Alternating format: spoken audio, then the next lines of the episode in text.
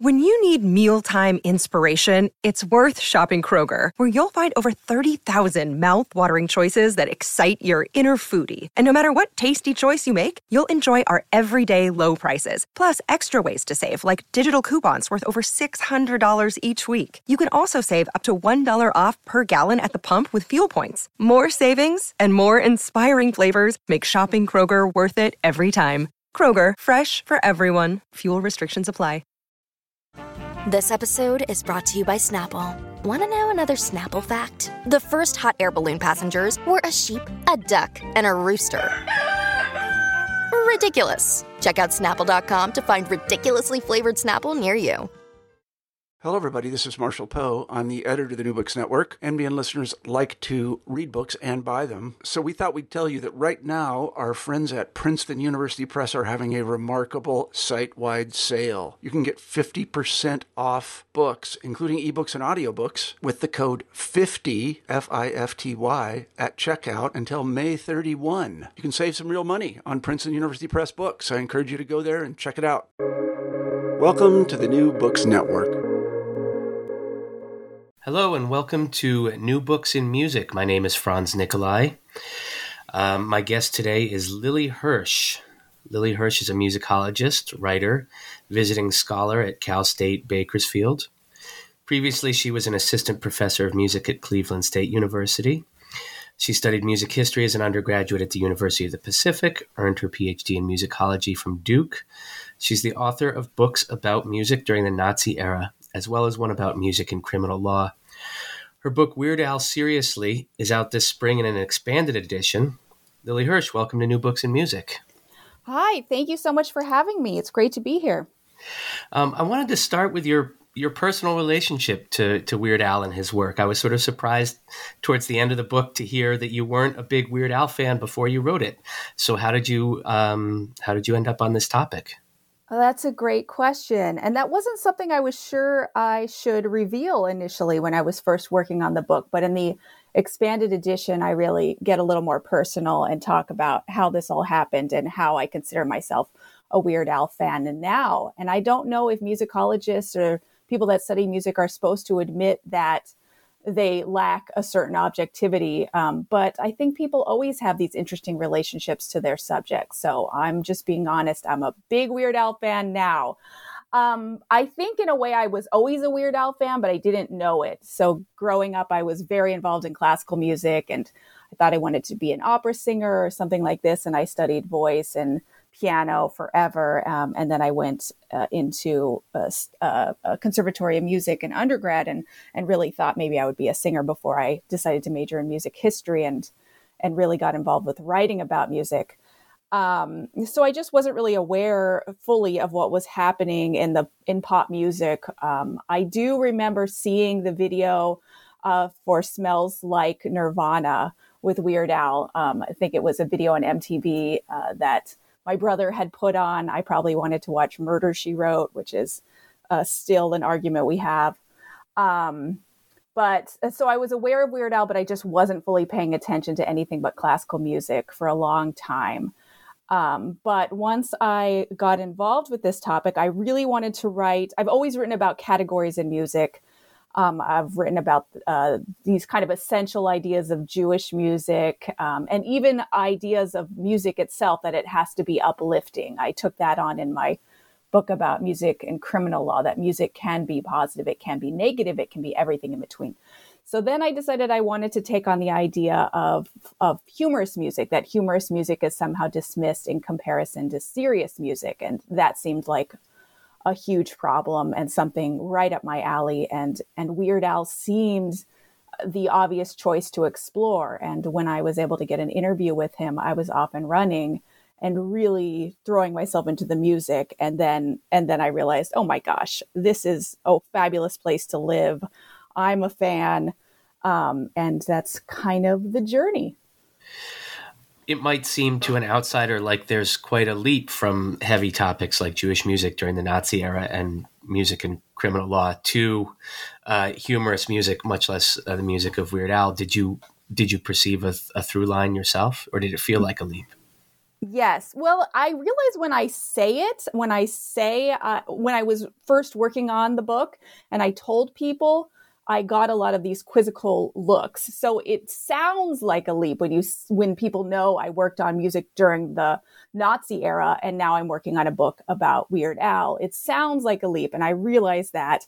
Um, I realize that my CV now almost looks like some sort of punchline. You've got this left turn with these very serious topics, and then boom, Weird Al. Um, and I kind of love that.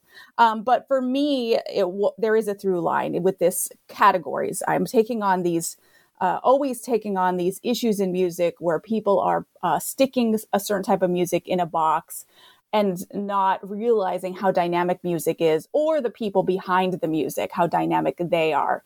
Um, so uh, I was able to do that with this humorous music. Uh, humorous music is seen as somehow less than serious music when it takes a tremendous amount of talent um, to create something that's funny. Um, there's a wonderful quote that I'm going to be using for a forthcoming book um, from this uh, humorous musician named Insane Ian, and he told me that it it takes a musician to write a and I'm I don't have the quote in front of me, but the gist was it takes some talent to write a love song, but to write a love song about a burrito, now that's really something that speaks to one of the questions that I had when I was reading your book is how to categorize Weird Al. Is he a comedian using music as his sort of vector for comedy?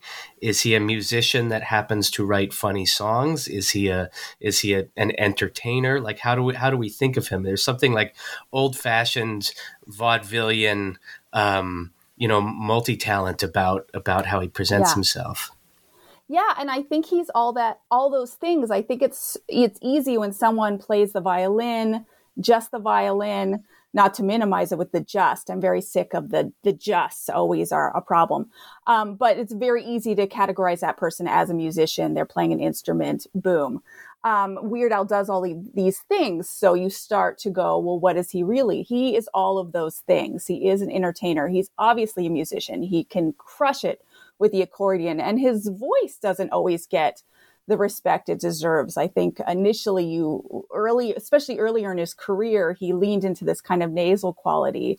Um, and there, and, and, for a comedic effect, there's of course a lot of great musicians that have a kind of nasal quality, but Weird Al also has some tremendous skill with that voice that I only kind of appreciated uh, after a while. I started to realize, wow, he's really got range. Um, he can uh, imitate a lot of different styles. He can embed himself in a lot of different styles, and he's got some really kind of impressive high notes that come out once in a while. Um, he's definitely a musician. He does all of those things. He's uh, knows a lot about music technology. He knows how to uh, recreate certain aspects of these original songs and what to do there. He's involved in all of these different aspects of music making. Um, he's very hands on with all of that. Even with uh, the orchestration for his Strings Attached tour, he worked with the arranger that was helping move his music from the uh, initial instruments to an orchestra. Um, so uh, he he does it all, and he is all those things, and and that's okay. It does seem. I mean, it was it was really fascinating to me as a musical pr- practitioner to get a glimpse into his technique as a crafts yeah. as a craftsman. He seems very proud of his um, hands-on quality. You know, yeah. in terms, especially around the linguistic strategies. You're sort of matching the syllabic accents of the originals that he's parodying, and so on. Yeah, yeah, no, his his process is really interesting. You think he might just be, I don't know why people. Well, people think parody is easy. You know, it's something children can do, but to really do it well, the amount of work that goes into how he chooses his words is remarkable. You know, draft after draft, careful consideration, his zombie-like state he describes. Um, it's it's yeah, he's he's great with words, and that's something I found out in difficult ways when I sent him the book, which was not required. It wasn't in the contract that I had to show him the book before uh, it came out, but I, I, went ahead and did that, and he found some some grammatical errors, and he, he's he would be a great editor. yeah, he's great with words. I did. I, I also like that he doesn't take suggestions. You know, I, I feel yes. like there's a lot of like armchair weird weird owls out there saying, "Oh, you should write such and such a parody." Oh yeah, well everyone thinks they have an idea that's great and Weird Al, and I, I guess that's changed his his style because there's so many people that can just put up some sort of parody on YouTube. He has to think it through and not go with the most obvious idea. Um, but he did take one suggestion, and that was from Madonna, since it's Women's History Month. I love that the only parody suggestion he ever took was from Madonna turning her like a virgin into like a surgeon. um, well, we, let's talk about um, parody uh, as a as a sort of genre and why why it gets dismissed. Um, you know, there's this idea that parody is a derivative. I think you use the word parasitic, that right. real genius is supposed to create from nothing. Uh, there's also the question of ownership. Uh, it yeah. seems. It, it seems like he m- must be sort of at the forefront of some special challenges of permission and copyright. Yeah, the legal history behind parody is really interesting. And uh, he was a big fan, or is a big fan of Mad Magazine. And there was some early uh, parody writing in there that did get challenged legally. But now the courts do recognize um, parody as fair use. So he's able to do it. Um, he does ask permission. He doesn't have to ask permission legally or get permission legally um, because parody is recognized as an art form, as it should be. When you look back through music history, parody has always been a part of music, um, and music builds on existing work. All art builds on existing work. You could almost make an argument that anything is a parody. A parody, by de- definition, you're taking a pre existing work and making it new somehow. Um, so uh, there's an argument that an awful lot of art is parody. But in music history, you you have um, so much of music, like early, early music, uh, dealing with original music, putting new words on that music, like the motet way back when. Um, you're taking existing music, changing the words, combining uh, the music in different ways. Um, there's such a long history of using pre-existing work, and it is considered an art form legally now, as as well it should be. You point out that the national anthem is a parody. Yes, yes. It takes real talent to do parody well and to make a new point with it. That's all creative artwork and, and shouldn't be seen as something that's derivative or parasitic. This is this is how art moves. Um, I was I you you just answered one of the questions that kept coming up reading your book, which is, you know, there's one of the repeated stories that keeps coming up with with Weird Al is um, that the management will refuse permission, but then the artist will will okay it. Um, the exception being Prince. Um, yeah. I wonder. I, it's given that, and, and I kept wondering, does he does he really need the permission? Why do you think it's so important to him to get the permission? Well, Weird Al cares about his reputation and he doesn't want to become a lightning rod for controversy and upset. That's just not who he is. That's not part of what he wants to do. Um, so he's always been very respectful about artists' wishes. Um, that was the same. There's so many examples of that, even with uh, Eminem and the uh, couch potato parody. Um, he uh, got permission to do that, but he didn't get permission to make a video for it. Somehow the image of Weird Al as Eminem wasn't something Eminem's team was okay with. So he didn't make he didn't make the video. It's just he doesn't want to be involved in these controversies. That's and it's that way in everything he does, in the topics he chooses, um, in his approach to politics or lack thereof. Um, he doesn't want to be involved embroiled in these controversies. He's a he's a source of joy. but to clarify, he wouldn't have needed. I, I, if I understand correctly, he wouldn't have needed permission to do the the, the visual That's parody right. either, right? That's right. No, absolutely. Yeah, he could have done that, and he could have parodied Prince um, legally if he had wanted to. Um, his apolitical attitude is one of those um, things which maybe has has sort of allowed him to to to have the longevity that he had. Um, there's a way in which, and especially since he's become such a beloved pop culture figure in the last couple of years, he re- the, the character he reminded me of a little bit was Dolly Parton. That they've yes. both managed to to maintain this plausible deniability about their personal politics. Yes, I love that you bring up Dolly Parton. It's such a great idea, and it wasn't something I thought of, but it makes perfect sense. Dolly Parton has a, had an amazing career, especially as a woman. So many women, after a certain amount of time, come against these double standards and these labels that have, uh, you know, that seem to just lurk behind every corner for women in music. You know, diva. There's so many. Um, but Dolly Parton maintains this uh, likability. And I thought of this article, I think it was by Emily Lordi, about how uh, Dolly Parton is able to straddle these different categories. She can appear authentic and artificial, you know, very, very feminine, but also a strong, powerful feminist. Um, and, and, somehow that all works. They don't cancel each other out.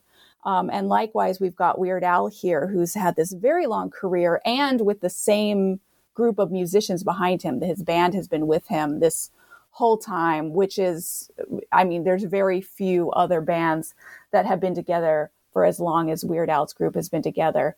Um, and and he's remained beloved despite you know occasion uh, despite working in comedy, which you know comedy can can kind of weigh into controversies just with the change in context, uh, changes over time, and and how we think um, yeah, it's amazing. I think it's partly how he approaches politics. Um, he really is careful not to go too far. He doesn't want that to be part of his brand.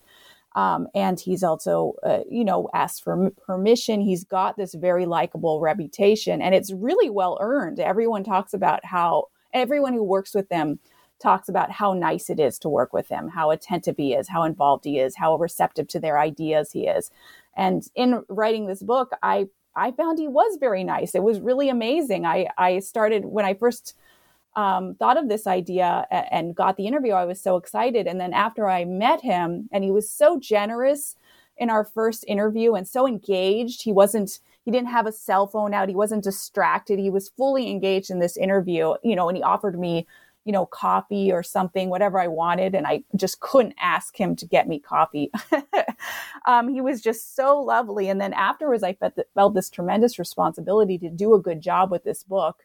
Um, because he had been so generous and so nice, it's just, um, it, it really is kind of remarkable. Of course, if you ask him about his niceness, uh, he will say, you know, the standards are low in Hollywood. I'm just, you know, just a, a regular sort of person but um, it, it actually is really remarkable.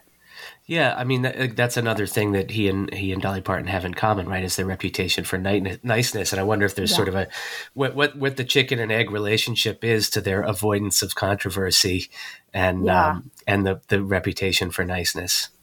Yeah, I'm sure it's connected. Both of them have somehow waded through all of that, and it's it's just I mean it's so few stars you can even think of that that get to a certain level of fame as kind of these icons and legends. And I would say uh, Weird Al has hit that status. Just the sheer amount of television shows or programs that cite him in some way. He pops up all over the place. Like he is a legend at this point. Um, and he somehow maintained that status. And I just, there's very few stars that ha- can wade through like that. And, and I'm sure the niceness the niceness relates. This is a little bit of a of a of a tangent, but the one exception he make he seems to make in terms of political statements is about vegetarianism. Yeah. Do you, have, do you have any sense of why he why he carves out a space for that? Well, it's important to him. I do realize it's important to him, and he's got that song "Trigger Happy" that takes on a gun ownership. Um, he's not in favor of guns. Of course, the sentiment behind that song um, you, you, know it's it's this trigger happy i'm trigger happy um, and it's kind of making fun of all of that but some people misconstrued that and thought you know he actually is celebrating guns. Um, but in that song that is not the case. Um, he yeah that's that's something that's important to him. He read a book i believe it was in 1992 um, that set him on this course and and that is something that he cares about and, and sticks to. You mentioned um, that one of the challenges as far as longevity for comedians is that comedy is sort of a is a famously perishable quality, yeah. uh, especially some of the lyrics. Do you want? Can you talk a little bit about how he's avoided that that that particular challenge? Yeah, that's interesting. I know he tries to avoid the political topics in part because it dates you. Um, it's not just maintaining his kind of reputation, staying out of controversy. Um, but it's also that you know, the politics changed so quickly. If he had a bunch of songs that dealt with contemporary events like a Randy Rainbow, that stuff might not be relevant in a week or even the next day. Um, so that's that's something he um, avoids. Um, it's true that even with topics that seem like they might hold up, like grammar, uh, his song "Word Crimes," that the meaning can change. The meaning can change in any of these comedic setups. Um, our our lives, uh, the current state of things is just constantly changing. Um, so he tries his best to have material that won't date itself immediately. Um, but it's kind of amazing to see how sometimes uh, that doesn't work out. I just last week saw a post from someone who was upset about his song Word Crimes because he mentions um, slowing down and paying attention to pronouns. Um, what's the exact lyric? It's um, you've got to slow down um, sorry, I'm pulling it up so I don't mess it up because I found it so fascinating. You'd better slow down and use the right pronoun. Now, that song is 2014. Um, someone was upset, like, oh, Weird Al's so woke, quote unquote, uh, caring about, you know, using the right gender pronouns. Uh, I'm sick of it, you know, some upset post. And I thought, wow, this post is so crazy on two levels. First of all, this song was 2014. I think the dealings with gender pronouns um, was kind of 2017. The first academic article, I think, is around 2017 dealing with that. And then it started sort of took off around. I don't think the issue around gender pronouns was big in 2014. Um, I'm fairly certain that's not what Weird Al meant. Uh, I'm not even taking on the political thing of how stupid it is that this guy is upset about pronouns, uh, gender pronouns too. But um, the point is, this song is being received differently. Uh, again, when it's a seemingly innocuous topic around grammar, it's kind of amazing.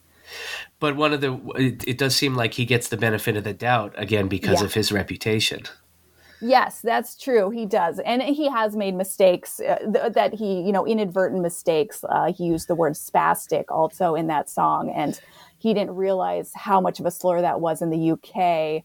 Um, and uh, and he apologized and w- felt very terrible. Still seems to feel very terrible about that.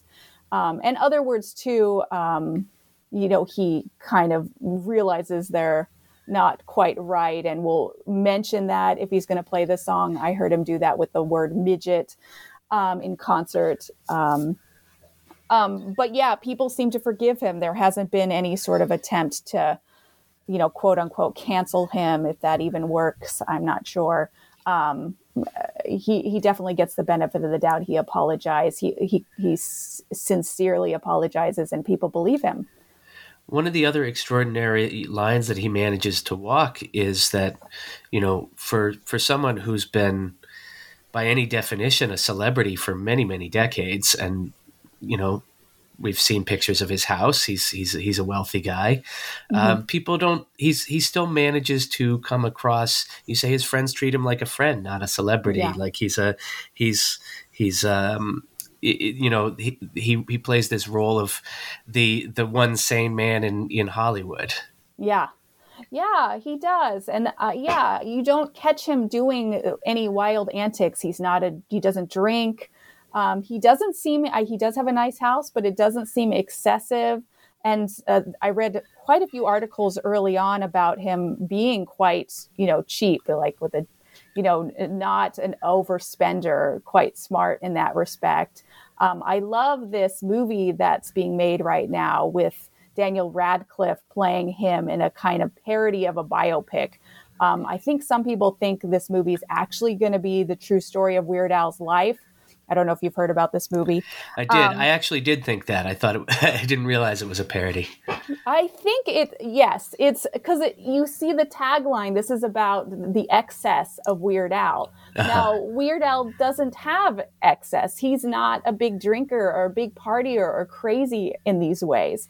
So, so just that's a tip off. This is going to be a crazy version of the life that Weird Al never had because he wasn't out drinking and doing these crazy benders or involved with, you know, starlets in these wild romances. He's um, he has a lovely, stable home life, and and and he doesn't drink. So I can't wait for this movie. This is going to be too much fun. Yeah, it does seem like there's a way in which he presents himself, and you know, he's he's uh, spiritually Midwestern. You know, yeah, like this uh, small C conservative force. Yeah, and he's talked too about his mom was very overprotective, and you know, growing up, and part of that was uh, he was younger than the kids. He skipped several grades, uh, so you know, bullying was an issue, an issue for him, and his mom um, watched out for him and also regulated on his musical choices. I guess he listened to the Dr. Demento show in secret because his mom heard a few kind of off color songs and, and didn't approve. Um, so, yeah, he had parents that really watched out for him and took care of him, and he was on the straight path and has stayed there. It did strike me as interesting talking about his his early influences. Um, the we hear that he he learned to play accordion by learning all of uh, Elton John's "Goodbye Yellow Brick Road" yeah. on the accordion. That's the only mention of non-comedy music. Do we have any sense of what other music he liked? Yeah, that's interesting. Um, he was definitely exposed to a lot of different things that influenced him. And again, I, you know, the comedy music is music. So he was exposed to a lot of good music, um, being interested in the comedic musicians and and Mad Magazine and all of this. Um, and but listening to the Dr. Demento show too, he was exposed to a lot of different stuff. Dr. Demento, you think of humorous music, but he also was very into rarities or music that was uh, not getting the play that he thought they uh, thought it deserved. So Weird Al was exposed to a lot of different stuff. I cited Elton John and some of these comedic musicians kind of looking for the through line of his uh, of his comedic influences, but he was exposed to a lot of different music also, just with Dr. Demento. Yeah, uh, we should talk about the accordion because he was so associated yes. with that. And of course, you know, if you're going to be a, a comedic musician, no instrument in American culture almost no instrument in American culture comes with as much comedic baggage as the as the accordion. Yes, uh, yeah, the accordion is too much fun, and I know you know since you're an accordion player. Um, Indeed. That yes, that there's some fascinating mashups, but it seems like the accordion these days is also becoming somewhat hip depending would you say that's true i mean i have this theory of course that you know because there was so many it was such a culturally dominant instrument in the 40s and 50s with the lawrence welk show and you know there were millions and millions of accordions sold and and all those went into you know into attics for many decades and when that generation started to to die off and those pretty excellent instruments ended up on eBay pretty inexpensively. I think people our age and younger were able to acquire them and start playing around with them and and play around with that cultural baggage even as yeah. we picked them up. Yeah, and I think it can make it a fun kind of source of something new and different and innovative now. At the time when Weird Al got this instrument, and he didn't really choose it, this was his mom, and there was a door to door salesman with this accordion. And Weird Al has joked tremendously that his mom wanted to make him tremendously popular with the ladies um, because this instrument did have all the baggage at the time when he was playing. Um, and he immediately sensed that that was a rich source of comedy, you know, playing these popular songs on the accordion right away got people's attention. And Dr. Demento cited that early on as one of the reasons that Weird Al really caught his eye or or caught his ear was hearing the accordion in the mix in comedic music. Um, that was that was something special, um, and and he played he's played with that forever the the accordion in, in different ways and always with the polka medleys. Um, but yeah, I think now it's kind of fun to see or think about how the reception around the accordion in comedic music is changing, how there's something kind of hip about it almost. And it, and it kind of almost dovetails with Weird Al's reputation, how uh, he was so uncool and played with that. And then all of a sudden, being a nerd, being uncool became cool. Yeah. I mean, he, he seems to have a real eye for things like accordions, like the Hawaiian shirts, like the glasses yeah. for a while. You know, the, the, the, the, things that are the opposite of the tropes of musical seriousness. Like, what's the opposite of, what's more opposite to, you know, orchestral concert black than a, than a Hawaiian shirt and an accordion? Oh, yeah. It's so true. I love how he plays with that. As I was working on this book and I came up with this title, Weird Al Seriously, which just right away seems like this this strange mashup. Um, and then, but you know, it's not. Um, and then I came up with this idea for the cover, and Kelly Phillips, this wonderful artist, uh, did this cover with a. I wanted a bust, kind of like the traditional composer bust of Beethoven, you know, very serious, but only it's Weird Al, and I thought that would be so funny and meaningful. And right at that time, then I heard about Weird Al's going to do his string attached strings attached tour where he's playing with an orchestra. And there's that funny mashup again, Weird Al with a symphony orchestra. Um, he's always always playing with that, and he has a great eye for oh, for how to play against that, even though in a way he plays with it. Um, so yeah, I, I love all of that. Um, we should talk about those polka medleys because, of course, the accordion is totally central to those. Um, aside mm-hmm. from the inherent comedy of transferring recognizable rock and pop songs to the accordion, is there more there with the with the what seems to be the ongoing um, fascination with these polka medleys? Well, music wise, yeah, they're amazing. And you would appreciate that way more than me because I do not play the accordion, although I really think I need to go on eBay, like you said, and pick up a cheap accordion and just get into it. Um, but um, like the Hamilton polka, that is just impressive musically. Just the sheer amount of notes, even me, someone who does not play the accordion, gets that that is impressive. Um, but within the polka medleys, the mashup between the popular song and the accordion is hilarious and fun, but also the arrangement, the songs he chooses and how he fits them together uh, can be very interesting. Which song uh, bit comes after the other, and and in the whole, in the way he combines these songs, there can be interesting commentaries and clashes and and comedic send ups just in that mashup. So the polka medleys are really fascinating when you kind of analyze it and take it apart um, in all of these ways the song combination, the genre combination, um, and then the musicianship. So there's actually a ton happening at once in those things. As an example of the I, I, th- I, think you present as a as a kind of co- example of how he might be making a commentary on a on a style of popular music. I think you call it the sad white boy medley. Oh, angry white boy polka. Angry yeah. white boy polka. Yes, yes, exactly. That's one, and he's got one that matches up a lot of uh, songs dealing with uh, women um, too. It's something I talk about in the in the chapter dealing with gender. Uh, that's really fascinating. These kind of powerful women um, coming together in song. And, and sometimes, too, he'll take little bits of songs that are kind of similar, like a, a repetition in um, a consonant that happens in several different songs and put that together, kind of these similarities between the pop songs. And you can look at that almost as a commentary on the standardiz- standardization of pop music or not. Um, but uh, it's interesting how he chooses the songs and both the commentary, what he says about um, a certain topic, but also the construction of pop song. I mean, maybe there there, there probably is something inherently.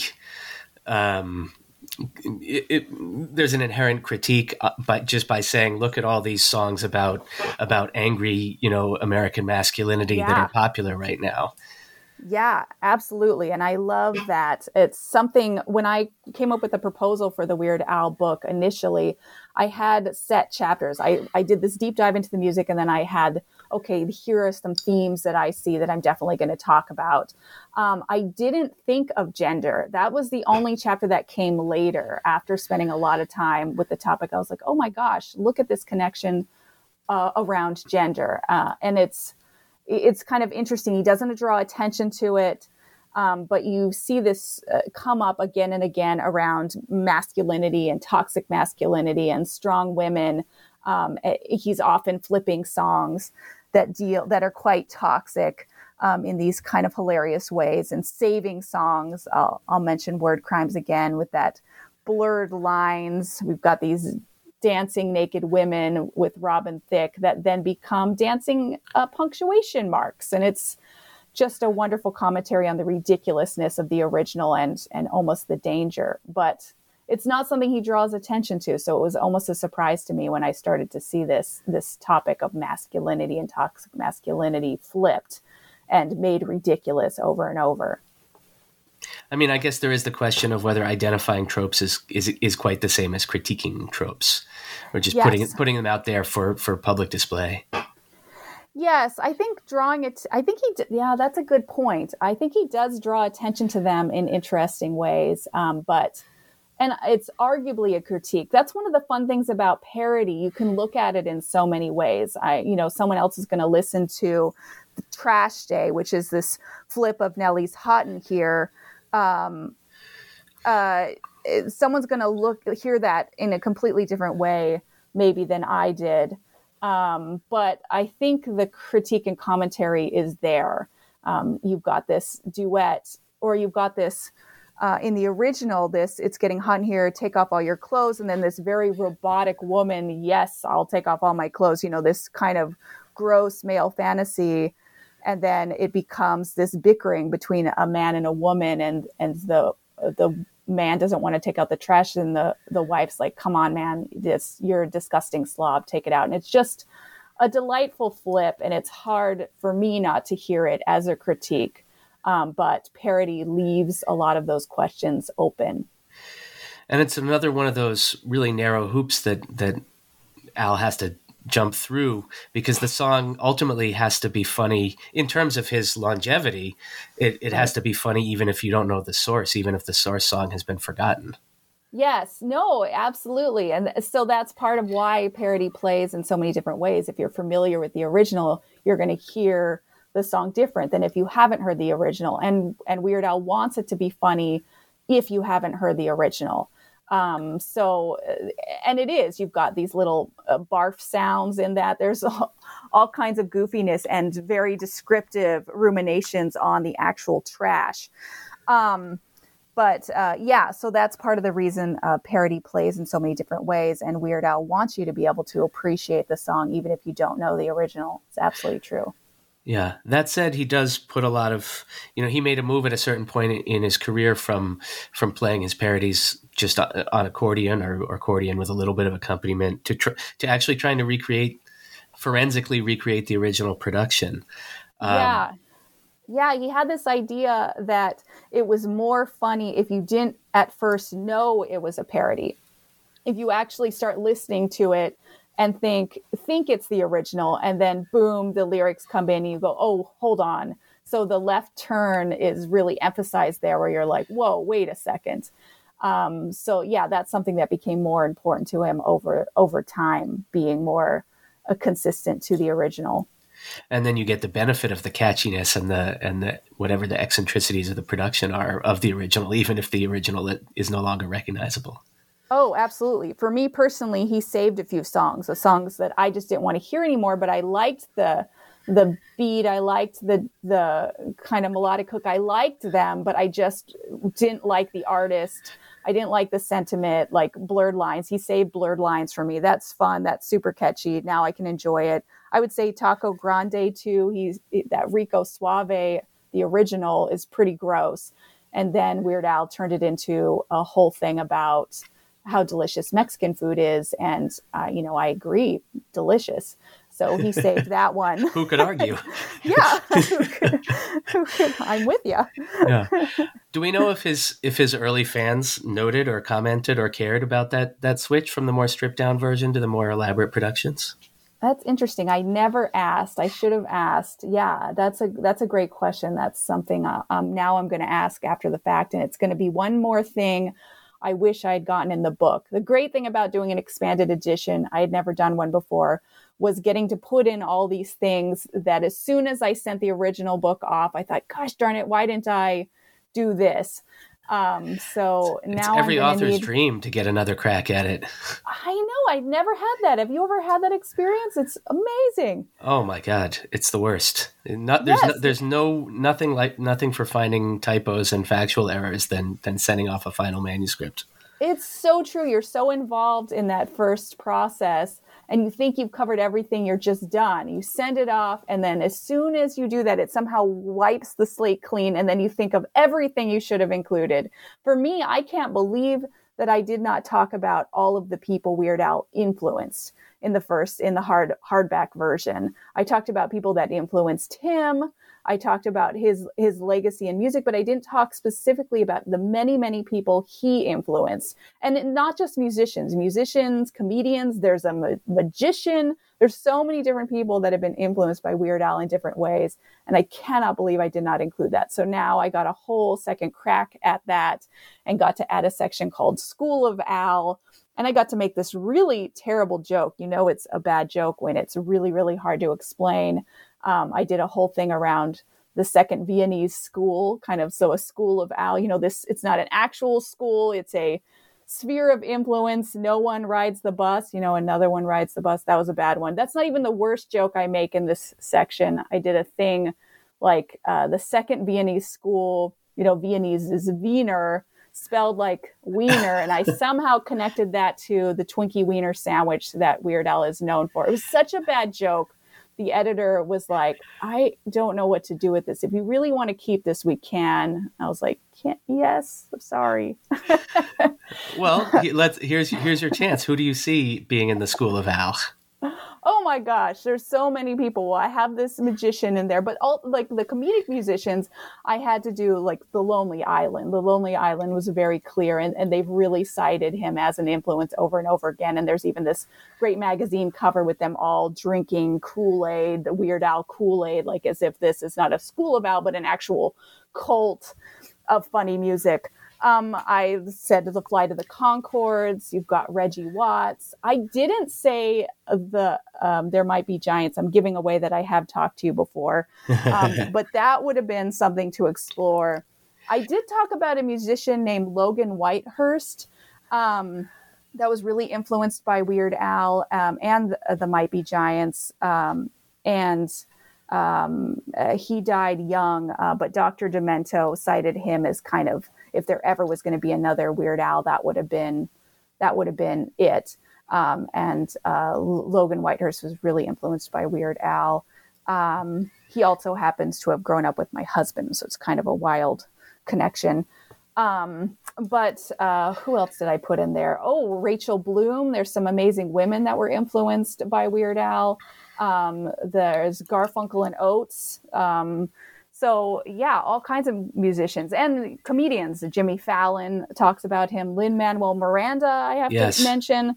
Just there's there's a quite a list. I want to uh, read out that Lin uh, Manuel Miranda quote because I think it's really it's it really is, is insightful about about um, what he's talking about the polka medleys. Uh, showing him that quote genre is basically just clothing that dresses up the song. A song Yeah. could be any genre at all, and the song is not the genre. First of all, it's an amazing way to to explain to some of my students when I'm trying to explain how how uh, songwriting copyright works and the difference between the the the the song and the you know the publishing copyright and the and the master recording. But also, it Yeah. says something about about a sort of platonic ideal of song that can um, project through whatever trappings of genre are, are draped over it. Yeah, it's a wonderful thing. And to hear Lin Manuel Miranda talk about all that and talk about Weird Al as the inspiration for that and the inspiration for what he did with Hamilton and how he's played with genre um, and the mixing of genres in his own work and how that all comes back to Weird Al. That's that's amazing and um, and yeah, and I just love that, especially as someone who loves to play around with music categories and you know we get so rigid in how we think of genres and how we think of music. And to see that play that exists really just laid bare by people like weird al and lin manuel miranda is just i love it. Chef's kiss. Yeah, and that legacy that you're you're describing, the people who who attach themselves to the legacy of Weird Al, is interesting because you know one of the one of the things that i noticed in the early chapters is was the difficulties i think people had with finding people to compare him to yeah you know we brought up they might be giants i don't think they were i think they were just sort of traveling on parallel tracks right the other mm-hmm. people carrying right. the, the torch for for funny music with accordion in the in the 80s and 90s yes. Um, the name frank zappa came up a couple times oh yes which is not exactly a flattering comparison to weird al and they're sort of like they operate in very different realms. Like Zappa self consciously wants to pro- project his seriousness in many ways, right. and the humor is is is juvenile, and and Weird Al, you know, has a has a very different viewpoint. Yeah, no, absolutely. It's really hard to make those direct comparisons, and uh, yeah, Frank Zappa yeah, he's a funny one. He's a hard one to talk about for me in some ways because people do take him seriously. He in in the musical realms, in the musicological realms, um, he really wanted that serious cred, and he positioned himself as a sort of genius, and people people agreed. Um, but the way he went about that, um, when I read the biographies and all of this, he, it was sometimes you know sounded rather cruel and like some sort of bullying and and his music some of the funniness in it is very cutting um, it's very different than weird al in my mind um, i don't think weird al would say that he would welcome the comparison he would wouldn't be so cruel as i'm being right now to say you know frank zappa was a bully and i don't see the the connection there um, and it's yeah, an object lesson in humor that doesn't age well. Yeah. Yes. Abs- yeah. Absolutely. Um, yeah, and I think Weird Al played with things in a different way. You know, uh, Frank Zappa really wanted to be a part of the serious establishment and orchestral music. And when Weird Al comes in contact with an orchestra, he's playing with a mashup. He's not trying to say, I belong here. It's just, it's a very, very different. Yeah, it's hard to compare Weird Al uh, to anyone. Um, and yet, we we keep trying. But I think the point being that you know Weird Al w- is coming from an unfamiliar place when he when he arrives on the scene, but his influence and his legacy is such that now there's a whole world of people that you can that you can say, well, this is the world, this is the ocean that Weird Al swims in. Absolutely. And I think um, the fact that his uncool, his nerd status has become cool has certainly helped people to feel comfortable claiming him um, and also, it it is. I, I, think it was Jimmy Fallon uh, who said who had this quote um, in the expanded edition who uh, about Weird Al opening up this possibility that this is okay. It's okay to be so different, to do this weird stuff um, and that's that's a powerful message not just for these comedians and these musicians and all of these creative people but for everyone. I mean in some ways everyone can talk about well not everyone but anyone who's who's embraced their oddballness um, can cite weird al as an influence. I feel like i am at this point uh, you know just when I'm being my oddball self, like, yeah, this is something Weird Al says it's okay, so it's okay. uh-huh. And in in his humility and in his the, the, the unique place he occupies in the culture, um, he's constantly being discovered. It gives him this. It, allows yeah. him to maintain this underdog uh, quality well past. Um, any objective metric for for underdog status, right? You say that there's a way in which every album is is received as a comeback album, as a surprise, as a pleasant surprise. Yeah, I love this, and I didn't talk about that as somehow a part of his longevity, but it makes so much sense that he was never seen as someone that was oversaturating the world of music because he was always on this comeback, even though he never left. Um, so it kind of it kind of made it possible for him to be there all of this time. Um, people never resented it. It's oh, it's Weird Al's still here. He's been here forever. I can't take it. No, they're always like, oh, he's back again. How lovely. So the through line in your work is is categories in music, um, mm-hmm. from uh, again Jewish music in the Nazi era, music and criminal law, uh, Weird Al and humorous music. Where is that thread uh, going to lead you next?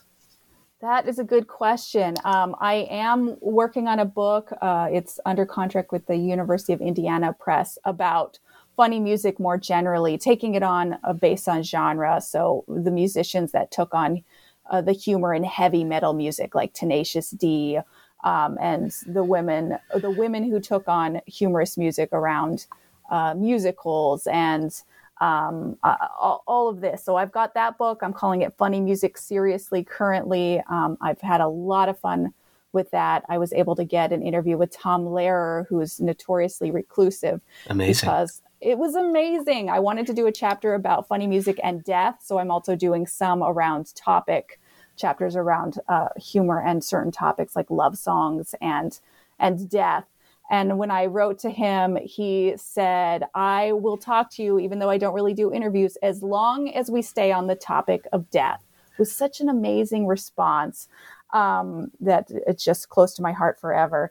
Uh, so I've got that. I also have been dealing with uh, topics around gender, gender and music, and I have a biography that came out a couple years ago about a woman, a, a, female musicologist, and all of the challenges she dealt with those various label labels. And I have another project dealing with labels, uh, toxic labels that female musicians deal with in pop music. So, um, so yeah, you've got all of that hopefully to look forward to. Thank you so much for joining us. Uh, it's been a real treat. Thank you so much for having me. This has been great.